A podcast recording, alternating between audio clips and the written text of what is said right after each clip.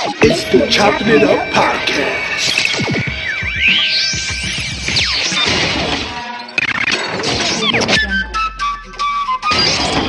black, y'all, and I'm black, y'all, and I'm blacker than black, and I'm black, y'all, and I'm black, y'all, and I'm black, y'all, and I'm blacker than black, and I'm black, y'all. Welcome to episode seven of the Chopping It Up podcast. I am Noah Filipiak, along with my co-host Tyler St. Clair. Tyler, dare I ask how you're doing this Friday morning? Uh, I'm in tip-top condition. I, I'm I'm having a wonderful day. Amen. I like to hear that positivity. Kyle, how you doing today? I'm doing great. No, you're not. I am. Liar. I am lying. Yes, I am. Kyle put on his Facebook page this week. He made a catapult with a man being flown up to Jesus, and it was called like the Rapture Machine or something like that. Yep. Do it yourself rapture machines. He said, Coming out soon. he said, I can't move to Canada. I'm too fat to be a slave. So this is my option. Only option. Only option. Kyle's not doing good today. Only option right Well, now. we have a lot to get to, so we are going to jump right in. Uh, a little preview of the show. Our trending topic will kind of uh, be a lot. Some of it's not really trending anymore, but just a couple stories that I want to get to from October. And then we will talk a little bit about the, as a trending topic, what's happened since Trump has been announced president. There's been some very racist things that have happened since then in our country, which is really sad. Uh, and then our topic of the day today, we're talking about mass incarceration. There's a Netflix documentary called 13th that we've all watched, and we're going to talk about that. So, with that, we'll jump right into our trending segment. Trending topic. Let's get some of these older stories talked about first. Uh, we won't spend a lot of time on these because they're about a month old, but they're just important to bring up. One of them just reminded me a lot of some of the stuff we've been talking about on the previous episodes of Chopping It Up.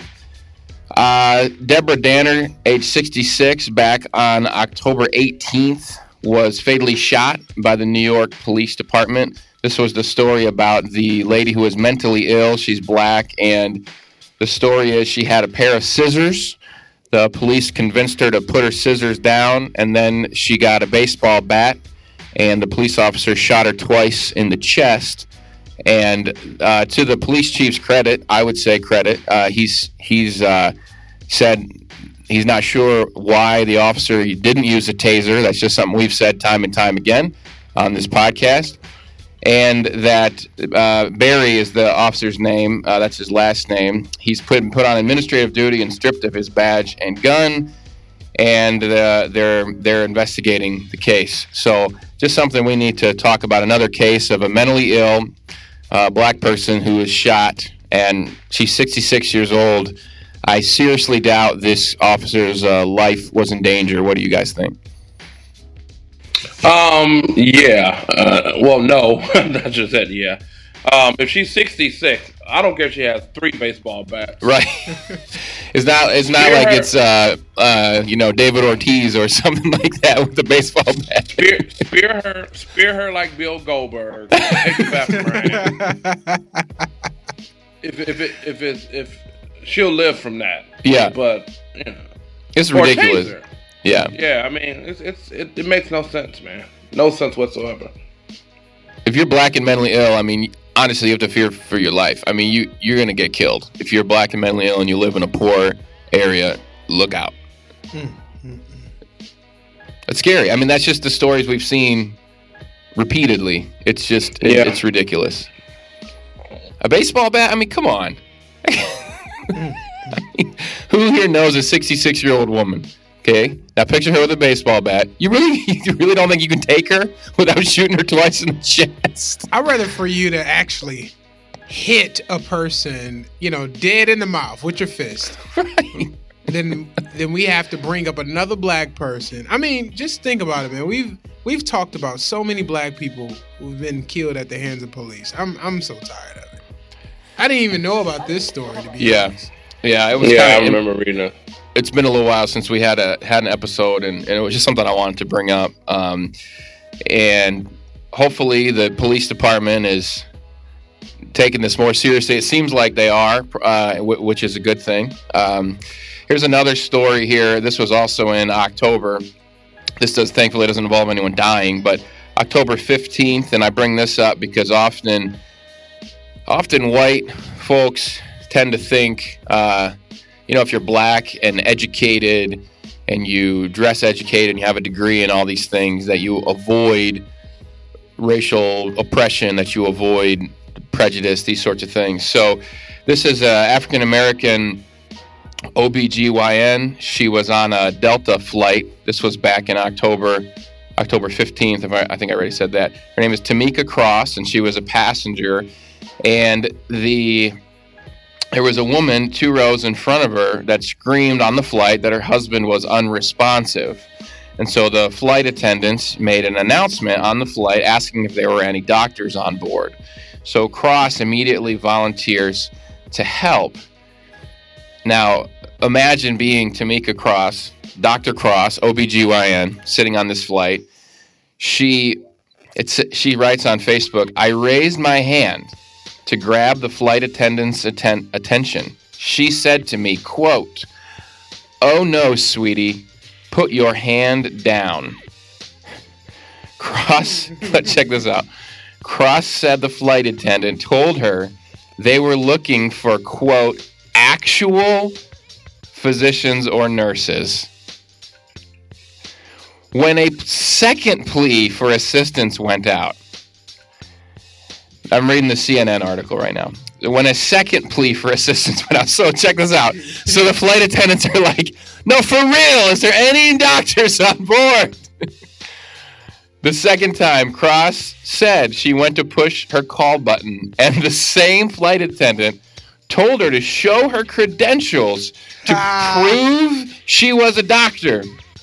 Cross told CNN she didn't have any credentials with her. Meanwhile, she said the man still needed medical attention. Cross said a white man approached the flight attendant saying he was also a doctor. Hmm. According to Cross, the flight attendant told her, Thanks for your help, but he can help us. And he has his credentials.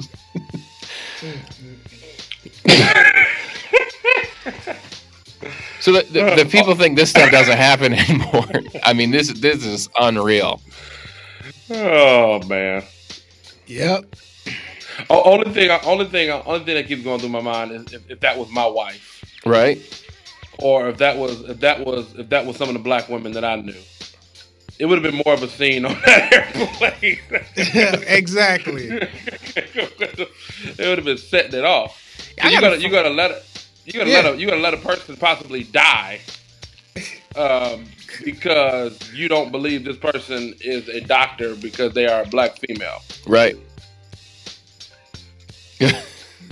I'm a doctor. Oh, I'm a doctor. I'm a doctor. I play one on TV. You know, like, yeah. I just, I stayed at a Holiday Inn Express last night. Remember those commercials? right. if Black Superman was there, he went all over that. But I, I got a friend of mine. She's a doctor, and she's, of course, she's African American, and uh, she just started residency, and she talks about like just the, you know, the uh, microaggressions and all the things she has to deal with because she's like the only black girl Yeah. on staff. Right. Right. Yeah.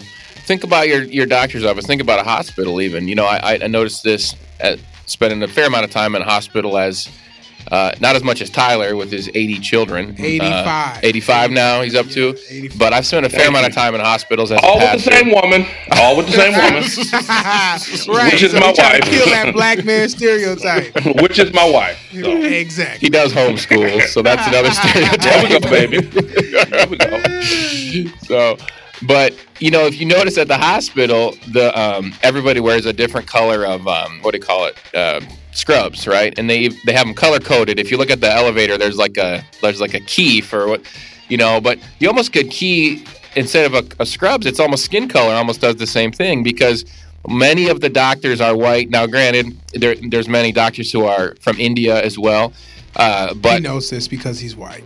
If you pay attention, and many of the custodial staff are black or Hispanic, uh, the, the, there's a little bit more diversity amongst the nurses, but the uh, the the upper level, it's it it really is. Uh, you can see a stark difference. Re- recently, so there's a African American lady at our church who's a med student over at MSU. She's in uh, uh, I think second or third year of being a med student.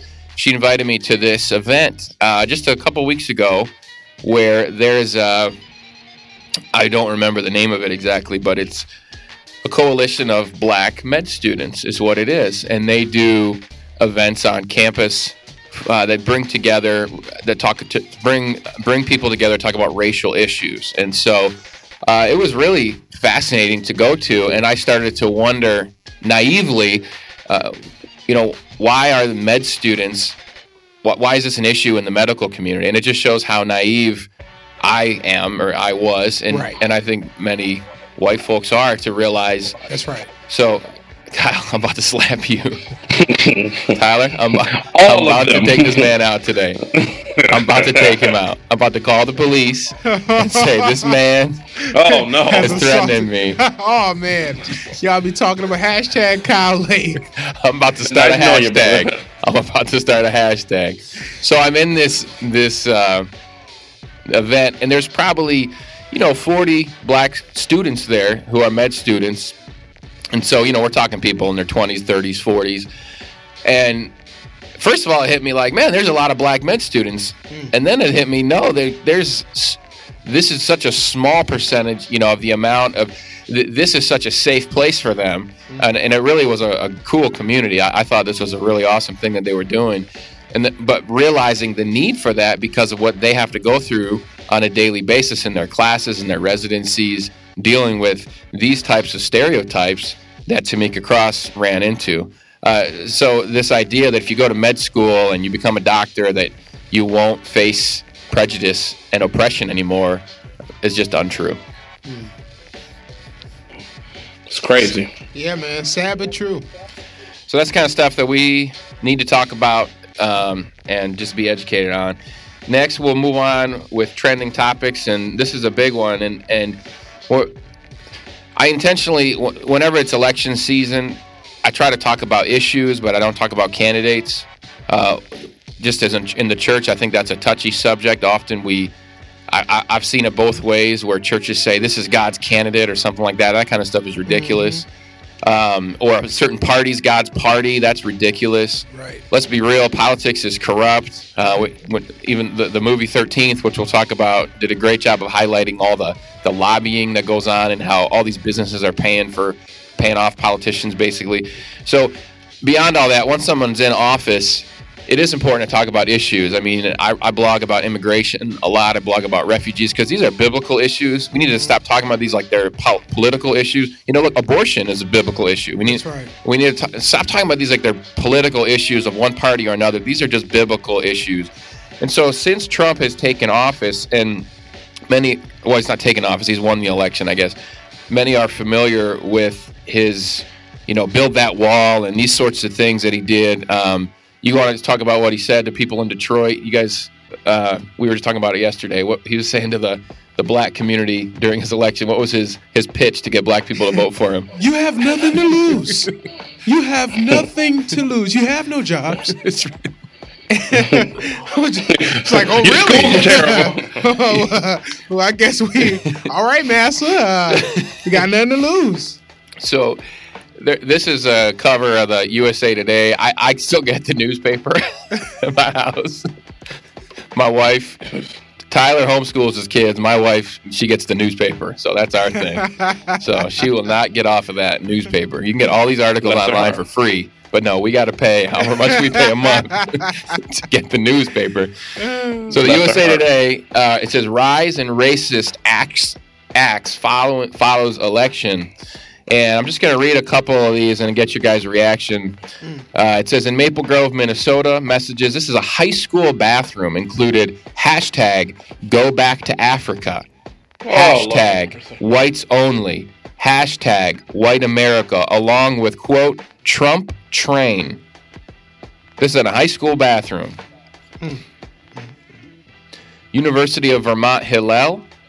Now that Hillel, that that that tells me this is a Jewish school or at least Jewish uh, origins. I, I I don't know I don't know about University of Vermont Hillel, but check this out.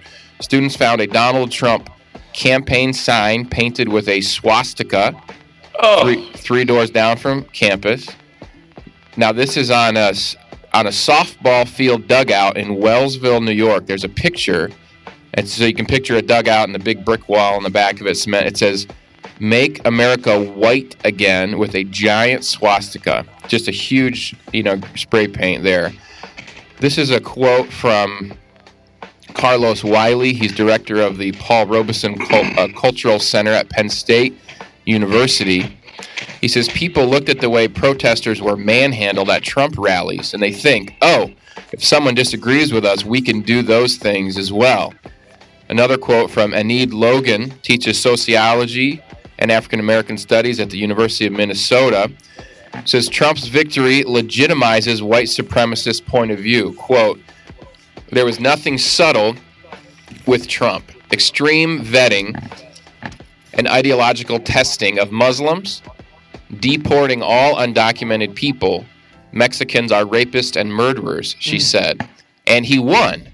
White people supported him. So this kind of thinking isn't as marginal as we thought. Sorry for all Yeah. these quotes, but these stories are just outrageous. Yeah. I, I have to read them. There's just one more.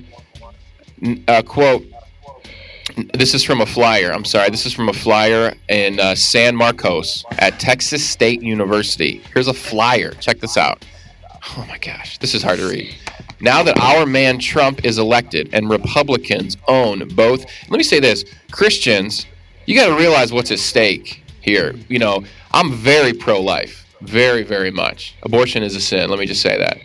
Um, but realize what else goes along with when you slap that Trump bumper sticker on your car. Okay, now that our tr- man Trump is elected and Republicans own both the Senate and the House, time to organize tar and feather vigilante squads. whoa, and go. Th- this is Texas State University, and go and arrest and torture those deviant university leaders spouting off all this diversity garbage. That's on the flyer.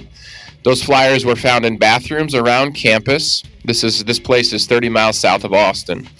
Uh, then, and those images spread on social media. They featured a photo of several men clad in camouflage and holding rifles, and they claimed diversity was a code word for white genocide. Woo! Now, someone might read that and say, "Well, Trump didn't do those things." Uh, the rest of the article talks about that that he needs to step up and say and stop this. But Logan has her doubts. Last quote here: All that red meat he threw out to his base during the campaign. I'm not Yep. sure. I'm not sure he believes it, but it was incredibly powerful and it worked. Why would he pivot now? Woo! How's that for Okay, I- trending? Can I add one? Can I add one? Yeah, I'm I done. saw that. I saw this on Facebook. Uh, Royal Oak Middle School. Royal Oak is a suburb about That's by you uh, guys. 10 mi- about ten minutes from me. Yeah. Uh, Royal Oak Middle School students chant "Build that wall in cafeteria." At some Mex, at some Mexican students, right, right, right here in the great state of Michigan. Right here in the great state of Michigan. And same story that was published about that. They talked about near us in DeWitt Junior High School. A couple of kids were in a hallway next to lockers. White kids, arms locked, uh, chanting "Build that wall," blocking minority students from walking by. Lord have mercy. See, see, this is this is the problem. Um, so this week has been difficult for me. Um, just just walking with a lot of you know black, uh, black and brown people who are devastated by this uh, by this election. Uh, a friend of mine put on Facebook, um, and, and I agree with it 100. percent um, A lot of the people who uh, supported Trump, a lot of the evangelicals, uh, white evangelicals, are now they're quick to say, "Well, this is God's choice. God did this. God's choice. God did this." Stop. Which is true. Well, God's Uh, sovereign over all things, but come Yeah, on, yeah. not like Yeah. that. Uh, Ro- Romans 13, Romans 13 verse 1 says God God uh, institutes those who are in authority. But you supported a a person who is misogynist, who is a xenophobe, who is a racist, who is a sexist. Don't support that person and then said, "Well, God is sovereign. God did it." No, you put your name behind that.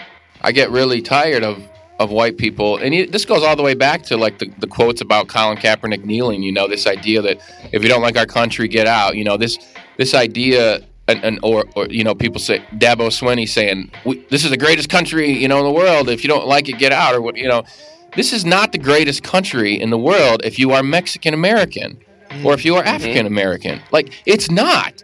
If you're a, if you're a Muslim, I mean, this is not the greatest country in the world.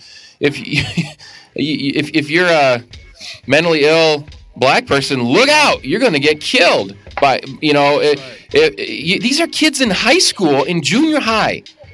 Yeah. So just imagine how their parents are. L- Latino kids who who who have these white kids can't build that wall to them. Yeah. This is in this is like and, and then here's the thing. So Tyler, that's 10 minutes from you, right? So you and I, you know, we go to these pastor conferences and networking, you know, things, denominational and church planning Be or whatever. nice. Regional. Be nice. My, my, point is this: we we get together as churches. My point is, you you have lots of relationships with pastors in Royal Oak. That's Tons. the point. Uh, Yeah, I have relationships with pastors in DeWitt, where the the story at the junior high that Kyle was just saying. DeWitt's ten minutes north of Lansing, and to, to our these to our white pastors of all white churches, this is why you need to talk about the sins of racism Yeah. in your uh-huh. church Yeah. and you know in, in in all ways because I just I I just wrote this after Trump was elected is that Jesus died to forgive sins but also to end sin and we need to stand up to all these sins like these these are sins that for one reason or another people in our country now think they have a green light on they have a green light on and we cannot just n- let it go by in the church because Jesus forgives sins and we want people to get saved. Yeah. So we'll just let them do Thi- all these this- things without causing a. We don't want to ruffle any feathers. this is why this is why minorities um, people of color brown people muslims. This is why they were shattered after this election. Hmm because the the white america and unfortunately um, the white evangelical and and i tell people all the time don't call me evangelical. I don't with, with them people rock with i don't rock with. I'm Mhm. a christian that believes the bible that loves jesus. All that other stuff all that other all that other stuff that comes with being evangelical your boy don't rock with i'm a christian that believes the bible that loves jesus. All that other evangelical garbage keep that away from me because i ain't rock with them clowns. But anyway this is why brown people were ter- i've heard grown men who never said they were scared of any. I, I know dudes that did time hmm say that they are afraid to live in america now. Right. because racism, uh, either um, subtle to mild to extreme, now has the green light because he ran a he ran a campaign on division.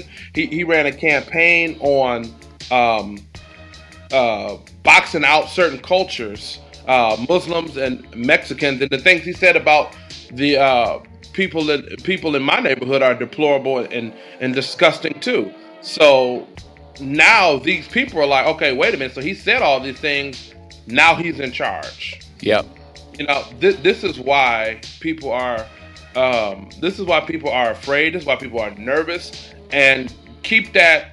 You know, and, and again, God is. I'm not negating the sovereignty of God, but they want to use God is sovereign and God God did this as their excuse and their reason for supporting this garbage and this and this and this candidate and this president elect. And I think that is I think that's deplorable. Absolutely deplorable. Man, I, I want to commend a couple of uh, some of my white brothers and sisters that actually called me the, the day um, after he was elected uh, to kind of just share their heart with me. And uh, they just said, hey, man, I'm sorry. I'm sorry. And uh, one of the guys who called me, from, he's from here, from, from Crossroads. Um, he adopted uh, one of the teens um, from from from the church who's who's African. He's from Africa, and uh, the teen, he, his friend, is also from Africa. And they asked him, they said, um, "Do do we have to go back to Africa?" and he said he he said they were very sincere. He said uh, that the the friend actually had his bags packed. He was mm-hmm. these kids were convinced that they were going to be deported back to Africa. Now, w- with being so close to the youth here, I've seen from from most of them this fear of this man being in office, and it reminds us that. And what, what I'm shocked at is that why the Christians that support this guy can't see the amount of fear that everyone has and and clearly perceive that this guy have said some racist, sexist stuff, Very sinful stuff, just Very- overtly sinful. overtly sinful, and then they use, well, Hillary Clinton supports abortion. You know what? And I want to say this: when you say that, I believe you're using that as a crutch. Because is, I believe yeah. secretly you do want the, sa- the you believe the same ideologies as this guy about race, about Muslims, about blacks, about women. Stop using Hillary Clinton as an excuse to make it sound good to yourself because that's not the truth. Because honestly, Yeah. he never said he was going to stop abortion. And and and and to piggyback on that, th- this is the reason that I no longer identify myself as an evangelical. Um, we've made we've we've become we one we've become hypocritical. Um, you look at any secular pundit, um, you know he's an atheist, and I don't agree, and I disagree with eighty five percent percent of things he says. But Bill Maher has been absolutely dragging Christians, and he's right. Yeah. How do you say you believe what you believe about coveting, about adultery, about fornication, and your candidate Right. Commits all of those things? Yeah. How do how, how, how do you reconcile those things? Yeah. Bill Maher, Bill Bill Maher, a uh, a secular uh, atheist pundit, went through each one of the Ten Commandments and showed how Donald Trump broke all ten of them. Oh, yeah. how he don't stand with none of what we believe as Christians. But because we, we, we hide behind this pro life thing, and again, I, I work with two pro. Let, let's not get it twisted. I'm pro life. I work with two pro life organizations, CareNet in Detroit and Stanton that's starting up in Detroit. My wife is on the board with Stanton. We are 1,000% pro life Same and here. disagree with abortion. But what we this is what I tell Christians who say I'm pro life. If you, if all you are doing is yelling about abortion, you're not pro life. That's right. What what are you doing to enrich the lives of these black babies and black children that are born in Detroit, in Chicago, in Philadelphia, and Camden? What are you doing to enrich their lives after they get out of the womb? because if all you're doing if all you're doing is preventing abortion, you ain't pro life. Yeah, Period. and I want to say something, Kyle, about about what you said. I think there's some white people and white Christians who have the views that Trump has about race and, and things like that, and they're hiding. I honestly think, though, the vast majority, and I say this because this is what I grew up in. You know, as a kid, you you sort of adopt whatever ideology you you're around, at least for a little while, and it, it truly is. There's there it's a co-opted. So the Republican Party has very successfully um, co-opted the Christian vote with the single, the the single um, issue of abortion and uh, being pro-life. And so, literally, literally, they, uh, a standard Christian does not care about any other. I really think they would vote for Adolf Hitler if he was pro-life. I really do, I, and I and I say that not sarcastically. Um, I mean, maybe they wouldn't know an Adolf Hitler like what he did, but let's say Adolf Hitler prior to the Holocaust, right, and all the stuff he was doing and saying. If he said he was pro-life, most Christians would vote for him. They really would. Um, and that that is really sad. And I hate our political system because I uh, stand up against abortion. Um, I, I, John Piper did a, a, a thing recently. I don't remember the exact reason for it, but he, he sent out this like this social media thing to Christians and said everybody go to their Planned Parenthood and and and uh, let's do an organized rally across the country. And I I was there and I was interviewed by the news and I was there holding signs and stuff like that. And we support shared pregnancy here in Lansing and we you know it's like a, again just like you guys said. Um, I'm not convinced. I, I, I, I will tell you this. I can bet you Donald Trump could care less about abortion. Um, but but he but he knows that he can use that one little item and he can get every Christian to vote for him and he did and it worked. Yeah. And and the collateral damage of that is just a nightmare. It's what we're talking about. I mean, the collateral damage of it. He's he's literally like these articles are talking about. He's fanned into flame all of this overt racism that has made our country, in the matter of a few days, a nightmare to live in for people of color. Yeah. And this is it's unfathomable. I mean, it, it's just we've got to figure out a way to vote and and and and, end abortion and all these things in a way that we're not supporting this other stuff. I mean, come on. And one one other thing, just just a trend that I've I've experienced um, is that I had two Christians tell me um, on separate occasions the reason why I'm voting Republican is because uh, the Republican Party they're more biblical. And they're going to set things. This is No. what they said. I, am I'm telling y'all, these are things. They said the Republican Party is more biblical, and they're going to uh, ins- they're they're going to orchestrate Christian values into the U.S. again. And and I was so shocked that this is something that people actually believe. They're putting their hope in these parties, uh, whether that's Democrat or Republican. But one thing uh, I- I told him, I said, well, it was like, well, well- you, you, you gotta, you know, you gotta see that the Republicans they wanted to end slavery. Well, it, it's true that the Southern Democrats they wanted to keep slavery going. The Northern Democrats wanted to work with the Republicans to to to to to stop slavery. But what happened with the Republican Party? What did they orchestrate? The Thirteenth Amendment people organized this 13th Amendment that kind of reformed what slavery actually was. You guys ready? To, you want to transition? Let's transition. All right. Topic of the day. The topic of the day. Boom. We're talking about the documentary 13th. It's on Netflix right now. Highly recommend you watch it. Check this out.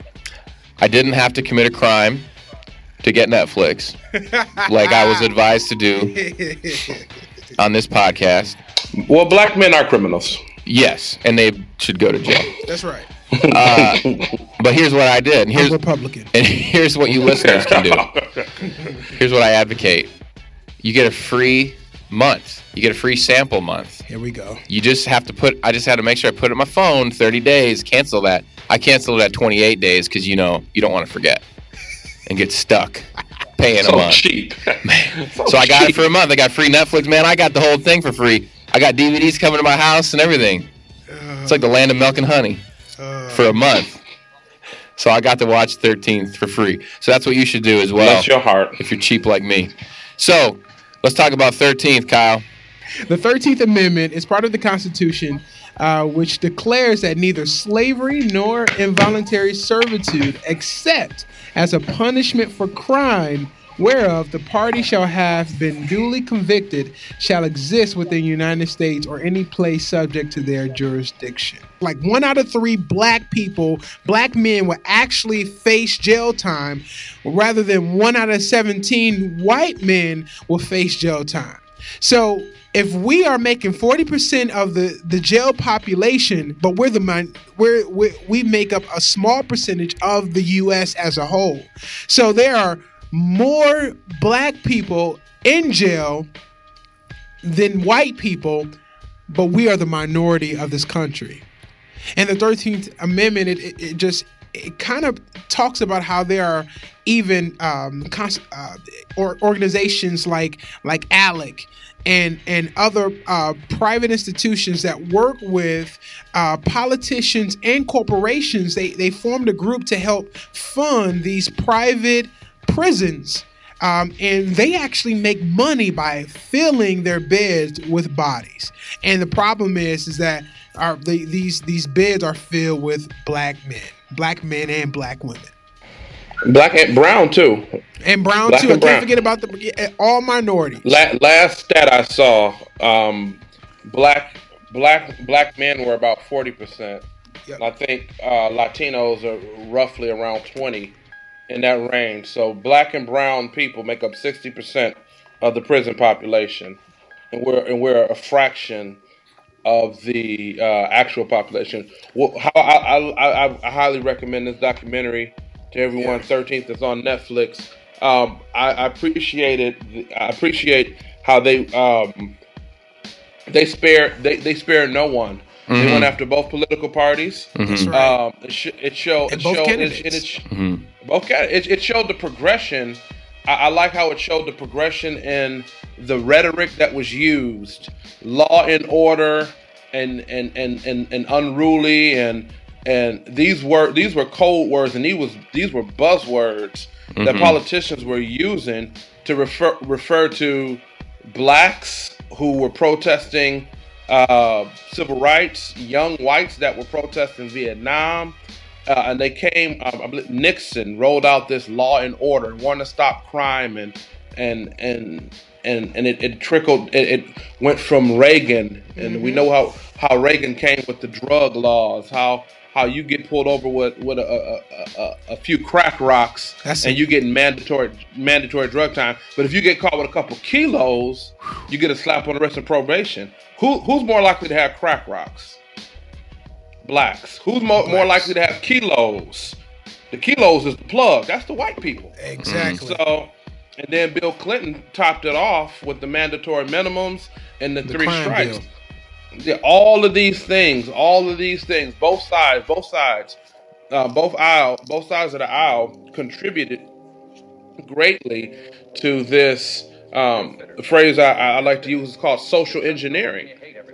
They they strategically and they systematically put put um, laws and prisons in place, pri- uh, publicly, uh, uh, privately owned prisons in place to incarcerate people to make money, and it, it's it's it's this is happening right under our nose, and, and it's called it's called the new Jim Crow. Um, and it's called the new the modern slavery because what are these prisoners doing while they're in there? They're working. They're working for companies, making companies Yep. tons of money, and the workers aren't Yep. getting paid. Uh, it's crazy. Yeah. I'll say, I'll say I often we'll get asked uh, by white folks who they want to learn, they want to be educated, they want to know, you know, how, how can I learn more about this stuff? I am naive, you know, I don't, I don't, um, I don't, I just don't know. Teach me, you know. And sometimes we hear that in our emails that we get sent in, and this documentary it goes beyond just the issue of mass incarceration. It, it talk if you want to learn about race in America, if you want to be educated, Mhm. read watch this. I mean, it's a it's a movie. It's not long. It's not like we're telling you to read this big textbook. This is one of the best things I've seen. It it did remind me a lot of the we've previously talked about the documentary Race: uh, The Power of an Illusion by California Newsreel, and that's like a three uh, segment documentary. It's a little bit longer. It's a little bit different than the 13th documentary, but it's very similar as well. There was actually a lot of the same people interviewed that I recognized. And so if, if you're looking for something very accessible, very, very modern and contemporary, you've got to watch this. It is, it is really, really good. And I would be interested to hear how somebody could disagree with it. I would be interested to hear how someone could watch it and say that's not true. I mean, literally, they have what you guys are just saying about Re- Reagan and Nixon and stuff. I forget which which campaign guy it was. I think it was somebody in Reagan's you know cabinet or whatever. They they had this. Uh, behind the scenes recording, you know, like this secret recording of this guy saying something like, here's how to get the white vote. I'm paraphrasing very roughly here off memory. But here's how to get the white vote. He said, you can't say, you know, he said the N word, the whole thing with the ER at the end, right? You can't say any that anymore because that that doesn't work, you know, like it used to. And then he said something else. You you can't do this anymore.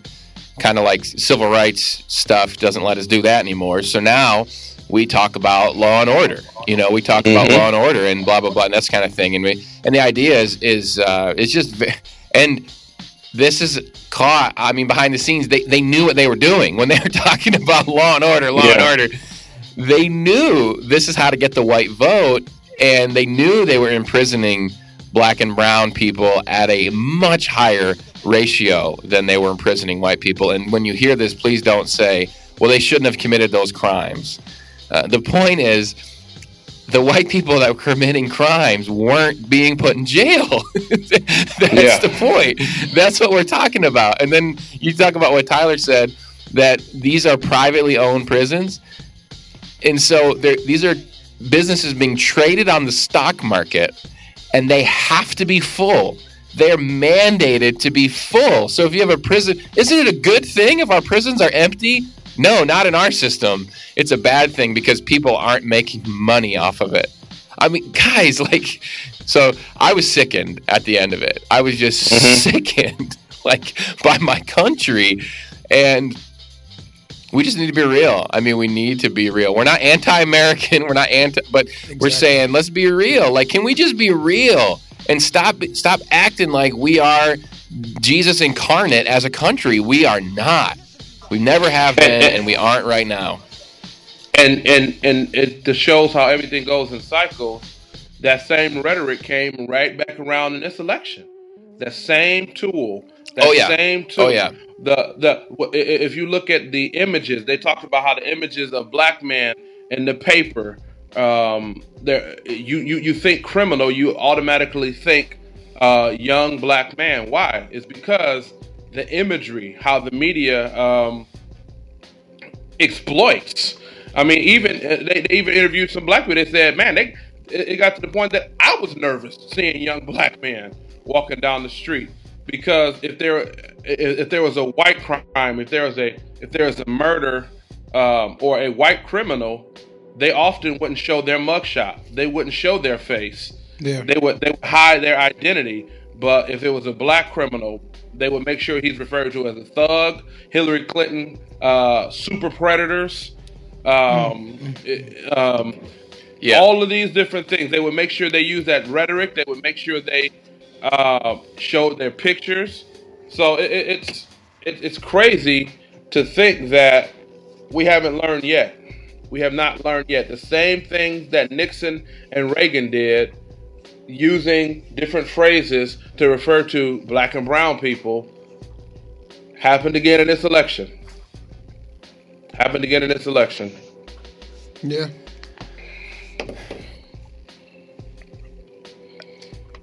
when I finished the movie, it made me think what can be done to stop mass incarceration. Uh, I'm not sure. I mean, we, we can we can. I think one thing needs to be done is people need to watch that documentary, 13th. They need to know what's going on.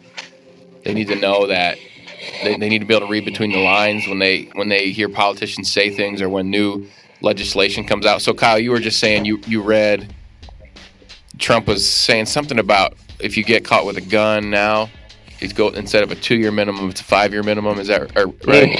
So yeah, there's there's been um, a, a lot of talk of of of Trump's 100 day plan, and you know one of the things that he he stressed that, uh, and it's all over the news, that what he's going to do is first of all just throw out all Obama's executive decisions, all of what he put in place executively, he's going to just throw out, and then uh, some of the talks were were because Trump is doing what I kind of see the same thing that we've seen Ronald Reagan do. He played on violence, and one of the things he, he, he wants to do is uh, his tactic is if we can give this criminal uh, the max amount of jail time for that crime, then his rhetoric is is that they would they're not going to do the crime, and it's going to make other people scared to do this same kind of crime. So one of the talks were, and I uh, again, I don't know if this is entirely true yet, but he wants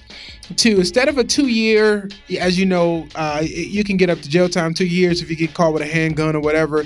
He wants to do five years.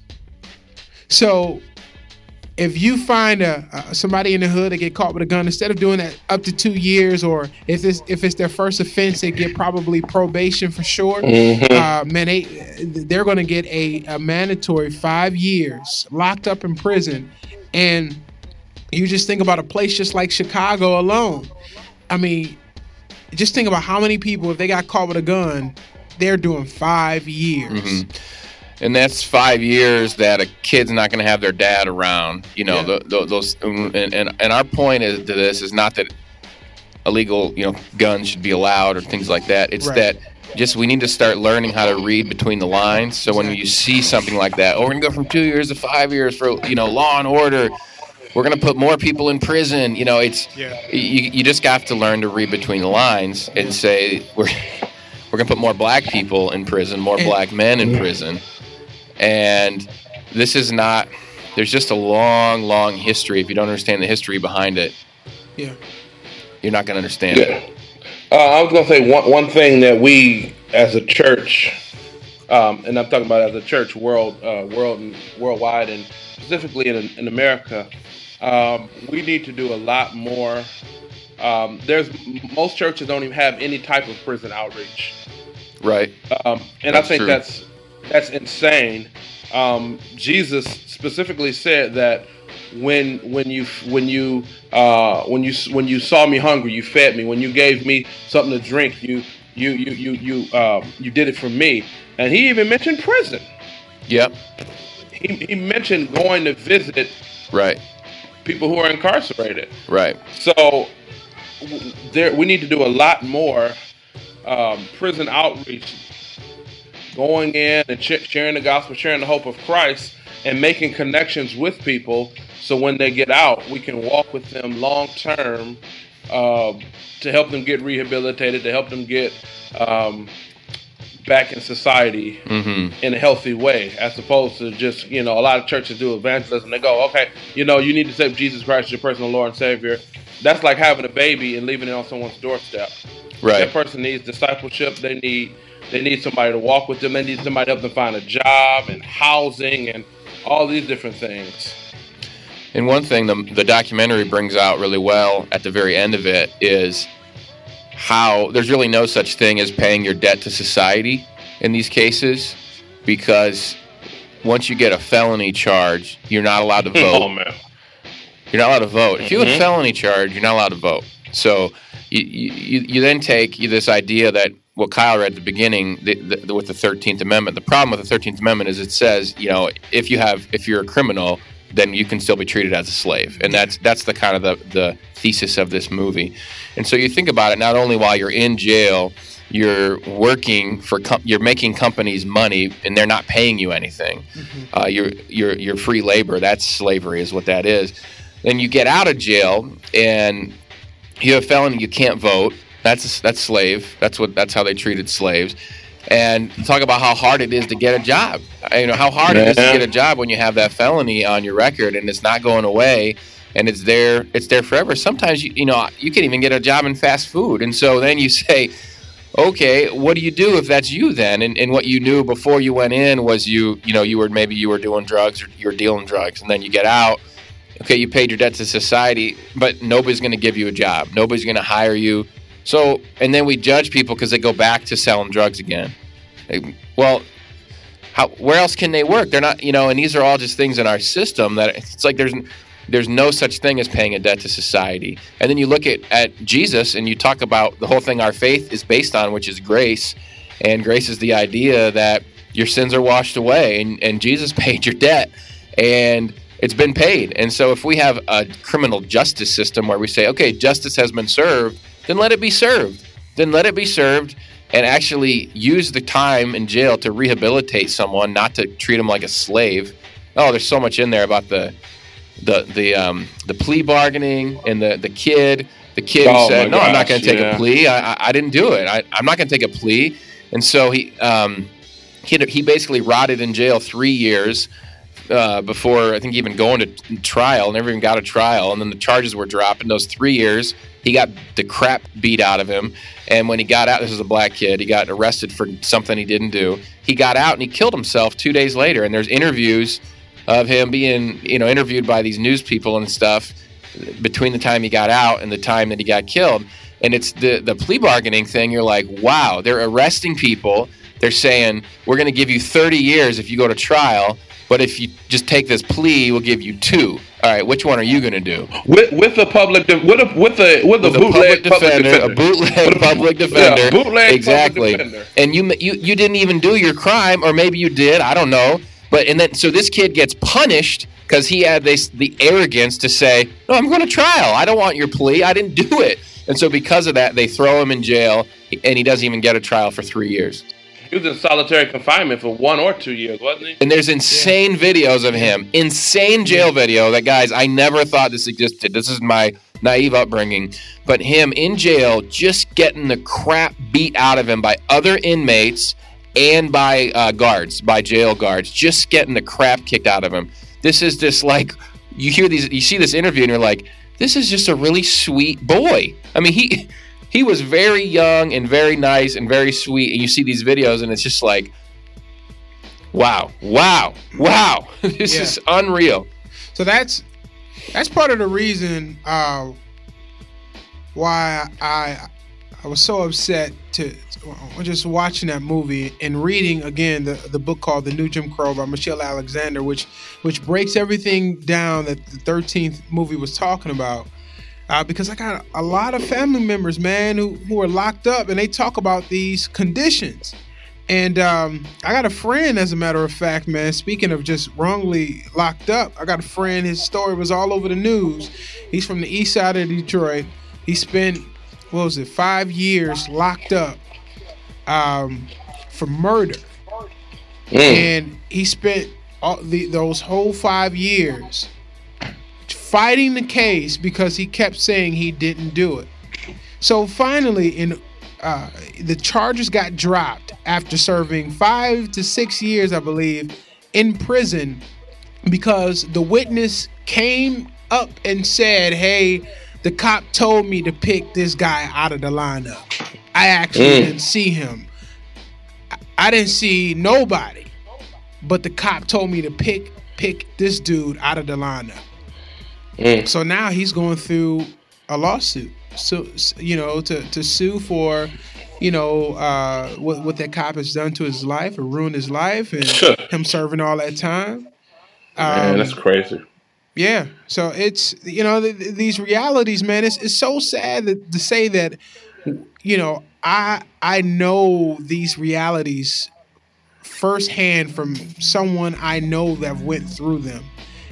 And and the conditions in jail. If anybody know anything about Wayne County Oh. Jail, Oh, man, man. those conditions are terrible. Roaches everywhere. You got molded Below sandwiches.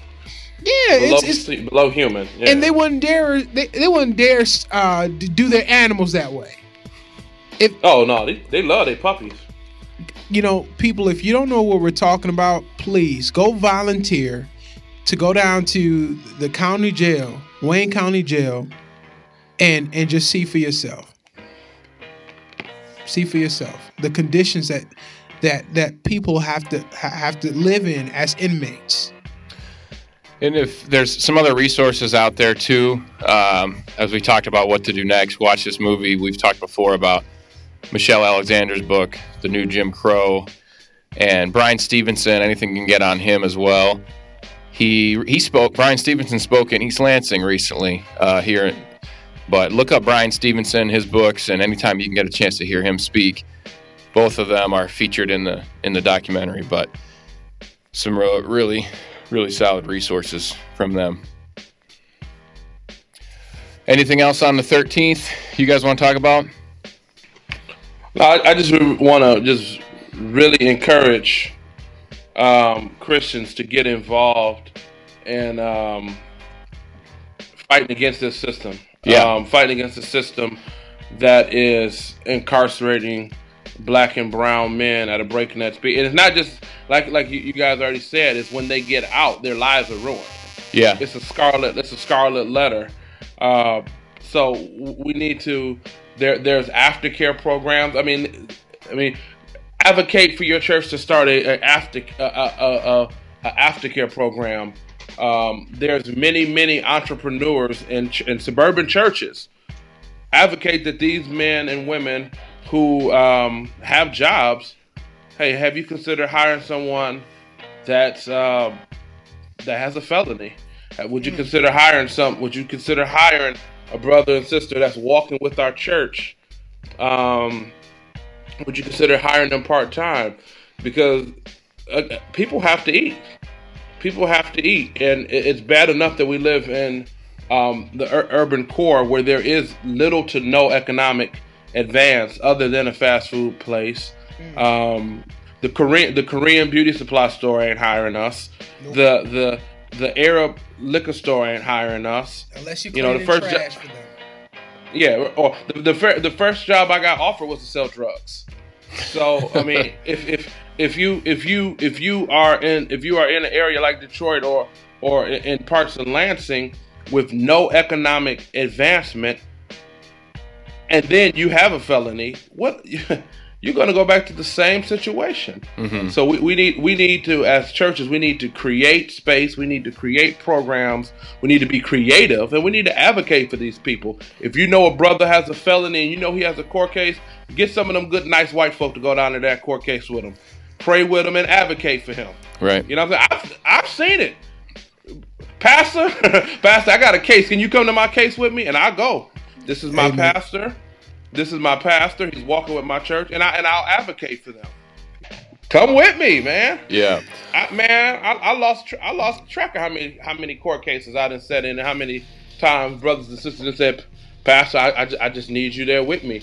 Not only to be be there for support, to pray with them, but to stand there and advocate. Like, yes, this pro- this brother is walking with our church. Yes, they've made some mistakes, but they're making strides in the right place. I mean, that's that's what it means to pastor in inner city.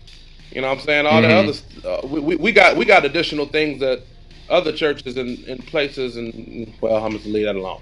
Sure. Yeah, we got extra. A little extra, a little extra. Let me conclude with this and just say a lot of times white people will say, as we learn about slavery and history, specifically slavery, and, and will say, well, I would have never let that happen on my watch. You know, if I lived up in the north, I would have.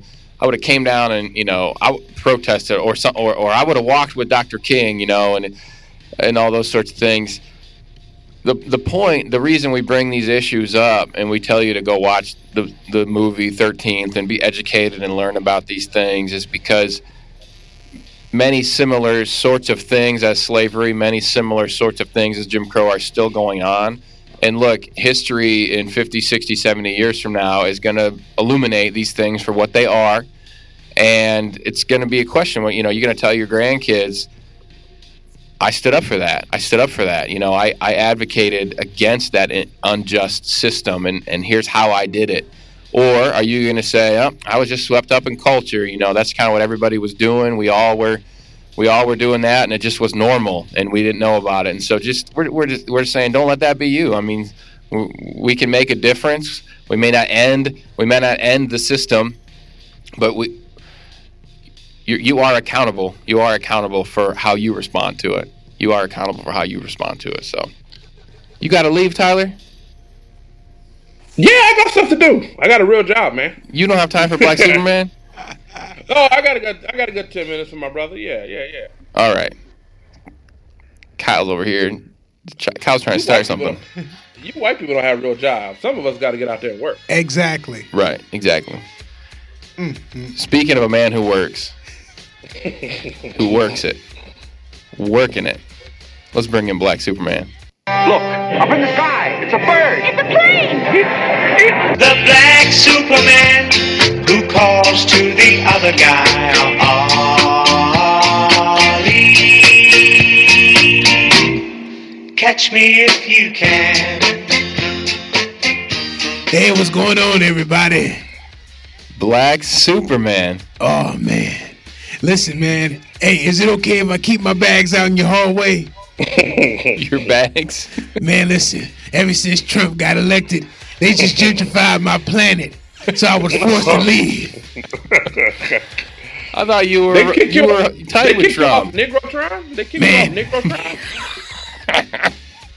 man, I, I thought I was cool with Trump too, but man, I was uh, I was you know ride with him, you know, and and, and you know we He was dumped you now that Listen- he's won the office. we man we was uh we was on our way to DC. Yeah. He said, "Man, Black Superman, I'm glad that you're here." And I said, "You know what? I'm glad that I'm here too." He said, "You know what, Black Superman? You know what you can do for me? Something that I thought you was always good at." I said, "What it is, brother? Tell me what what can I do for you?" He said, "I want you to be my magical servant. You're gonna be the only servant at the White House with superpowers." I said, "What?" Yeah, man, I'm telling you. I Trump- think he used you to get He the did. to get the vote. he got the black vote. well, of other black superheroes. That's right. So he was he he needed you know Luke Cage vote and the Black Panther, Cyborg. and, uh, Cyborg. Falcon. No, Luke Cage wouldn't vote for him. No, Luke- well you failed then. Luke, Luke Cage is pro-black. But I, I think he used you to get the vote of the black superhero, and now that he's been elected, successfully using you, uh, he's he's done with you now. you know, I, He might call you in four years when it's time to reelect. I thought Trump was was was for the black people, man. I really did. L- l- let me ask you this, Black He Superman. wanted me to build the wall. you built you built it fast. Listen, he was he was gonna You'd pay good at that. He was gonna pay me. In what? He was gonna pay me With what? in fried chicken. That's what I figured. You're a sucker for fried chicken. You, you do anything for fried chicken. Who else is gonna build the wall? I was gonna build the wall. Don't. You've done so much good for minorities. You, you built the Underground Railroad by hand. That's right. Don't don't build the wall just because someone's offering you fried chicken. Don't do it. You know, and we had some good deals going, man. I was gonna get rich off of his son project. Uh, his son wanted me to turn the actual sun LED. so I was gonna blow out the sun and implant nothing but LED light bulbs all over the planet. So you know, I like that. Yeah, Blow out the actual sun. that's what. Yeah, man. LED. that's right. I like that. Yeah, man. It's more energy efficient. Yeah, that's right. That's right, man. But yeah, I can't even be on my planet no more, man. It's nothing but white superheroes. I, I got a question for you. You're, you're always welcome here. If, Oh, yeah. if Negrotron won't take you, uh, we'll take you here. Yeah. I'm chopping it up. Yeah. So I went golfing yesterday. Okay, white people love Oh, to go. wow. Okay, We do. White we do. people love to golf. I had a I had a question. Every golf ball is white. Uh huh. Yeah, I have never seen a black golf ball. Why is that? Black golf balls are scary. I, I'm gonna t- I I'm gonna agree. tell you why. Yeah. I'm gonna tell you why. Okay. I'm gonna tell you why. You tell me why. It makes every black person feel some sort of way. like you're hitting the Because we're tired of everything black you hit with Yeah. force. A Let me- puck. A, hiking puck, right, you hit that. it. What else? What People. other thing is Well, People. that's right. People. And Yeah. people. Black people. yeah. So I I think the white person that said, you know what, we're not gonna make this ball black. We just gonna make this one white. We're gonna hit white people for a chance. Wh- why is it that the roads are black? That's because they like to run and walk all over us all the time. Yeah. They, want to just be reminded. That's unjust. That's unjust. You know what? I think we need to protest that. hey, listen, I fly, so I, I have no, I have no problem with it. the skies are blue. That's kind of a nice neutral color. Yeah, but space is black. That's right. That's right. Space is black. That's that's why That's I like a lot being- of black. That's right. It just hang out up there. That's right. See, that's why they call in space. You ever heard of a black hole? I have. So what I do is I, t- I take you know all the stolen stuff that drug dealers want and bodies that the drug dealers you know that they want out and, and gone. I take it to the black hole, baby. Get rid of it. Jimmy Hoffa, black hole. I like that. That's right. I like that. I That's figured right. as much. That's I figured right. as much. That's why you can't find nobody. I'm telling you, man. I've been out. Is Elvis there too? You know what? I can't speak on Elvis because white people will come for me if I do. You know, Elvis and I share a birthday, Do you? January Oh. 8th. Me and Both, Elvis. both of y'all are white with blue eyes. That's right. And both That of was y'all, a terrible day. And both of y'all, oh yeah, you know Elvis, man, he was a good both guy. are culture vultures too. Both are That- culture vultures. that's Both. right. They took they took all of our stuff, didn't they? Yeah. Pretty much. Well, it's been it's been real. It's been real. It's been real. Hey man, can I sleep at your house tonight? I thought you had all of space to abide in. yeah, man. Donald Trump is just he's gentrifying the No. whole space. I don't know what's in your bags. You cannot bring those bags into my house. well, uh, You can sleep on the porch. okay. I just had to put on my heat sensors and uh, stay warm tonight. But listen, y'all, I got a jet. Now, if it ain't white, it ain't right. Peace, love, and chicken. Wow, grease. Tyler, did you catch that? He had a new tag, a sign off. Now that maybe well, I, something changed this week, that now he's He saying turned if it over. he- I, he he's turned racist, new man. white I think this election's getting to him. It is. If it ain't white, it ain't right. It I've is. never heard Black Superman say that. That's right. That's that's Superman, man. That's Black Superman for you. You never know what you're gonna get. Some this election has changed him, not for the better. If he goes and builds that wall, we, I think he's gonna build. it. we are not allowing him back on the podcast. I think he's going to. Build. I it. cannot associate myself with that. Not at all. No, No. we'll have to find someone else. White Superman Oh, no, thank or you. African Superman. How many Supermans Mexican are there? Aquaman. Mexican Aquaman. There's a lot, man. It's it's a planet. Like Black Superman isn't the only Superman. It's a planet of different Oh. people, different cultures. So it's different superheroes. He's the one that got kicked off. Yeah, He's like the reject. gentrification, baby. I got you. Yeah. Well, you know, we don't judge. But what we do is talk about race, race, and race here on the Chopping It Up podcast. And if you want to send an email, send it at choppingituppodcast at gmail.com. We also have social media that Kyle never does anything with that you can check out. You can follow and be one of our be our third follower at the Chopping It Up podcast for Twitter, Chopping It Up podcast on Facebook, and Chopping It Up podcast on Instagram. So if you have any um, And MySpace. We have a MySpace. We have a MySpace. it's filled with uh, adware in a malware. The, the follow MySpace is please follow and us. pornographic images because that's what MySpace is. Follow us. We need followers. No, I think what we need to do is actually use those social media channels for something other than just posting the episodes. There's that. That would There's helpful. that. That's probably so. Yeah, We can post articles. Yeah, let's post articles from your blogs. we do love my blog around here. No, no, no, no. Not No, yours. no, no. You love your blog. We're talking about Mine. Tyler Speaks. Thank you. Tyler never even writes on his blog. He writes He just like once You're a a year. liar. Listen to that. He just wrote an article about the election. Well, about it was to minority Christians. Well, it was to Christians as a whole. I'm not a minority it wasn't- Christian. It wasn't addressed to me. It was to Christians as a whole. All right, well, It was a very great. You need to read it. I need to subscribe. That's right. He doesn't. that- That's the thing. He doesn't read my blog. He don't. Speaking of He subscribing, because you never talk about your blog. Send me the link. Uh, he, he doesn't read black authors. That's what it is. That's- That's that. That's right. Not true. Hey, That's right. I just interviewed Brian Loritts this week, Who's Brian Loritts? so back off. Tyler I, I love Brian Loritts. Loritts just because you Who's Uh, that? Brian Just 'cause you live Brian in a- is the man. You sound like a white guy. black hole with Black Superman. Bla- Brian Loritts sounds like my lawyer. He is black. Is he? Okay. He is a leader in the multiracial church movement. You should Oh. listen Oh yeah. Okay. to yeah. the, the podcast I'll be posting later today ah, about that. on the Behind the Curtain Ministry podcast. We have things to do later. I think I'd rather. definitely. I think I'd rather hear Trump speak about uh, black issues. Than, Trump speak about how much of a Christian he is. So with that, we encourage you to subscribe to this podcast for more nonsense and good conversation about race. Yeah. You can find and, us on and micro and microaggressions from Noah. That's right. exactly. A lot of my. A lot of a lot of reverse racism, racism, too. a lot of reverse racism that I am have to endure to be uh-huh. oppressed under. he is Oh, oppressed. wow. right now. Last episode, Kyle turned my input down. You couldn't even hear me That's the whole the whole time. Black so power. Good. Black trying to Matter. trying to silence the white voice That's right. as usual. That's right. So subscribe on Podbean or iTunes. We will see you next time. Stay black.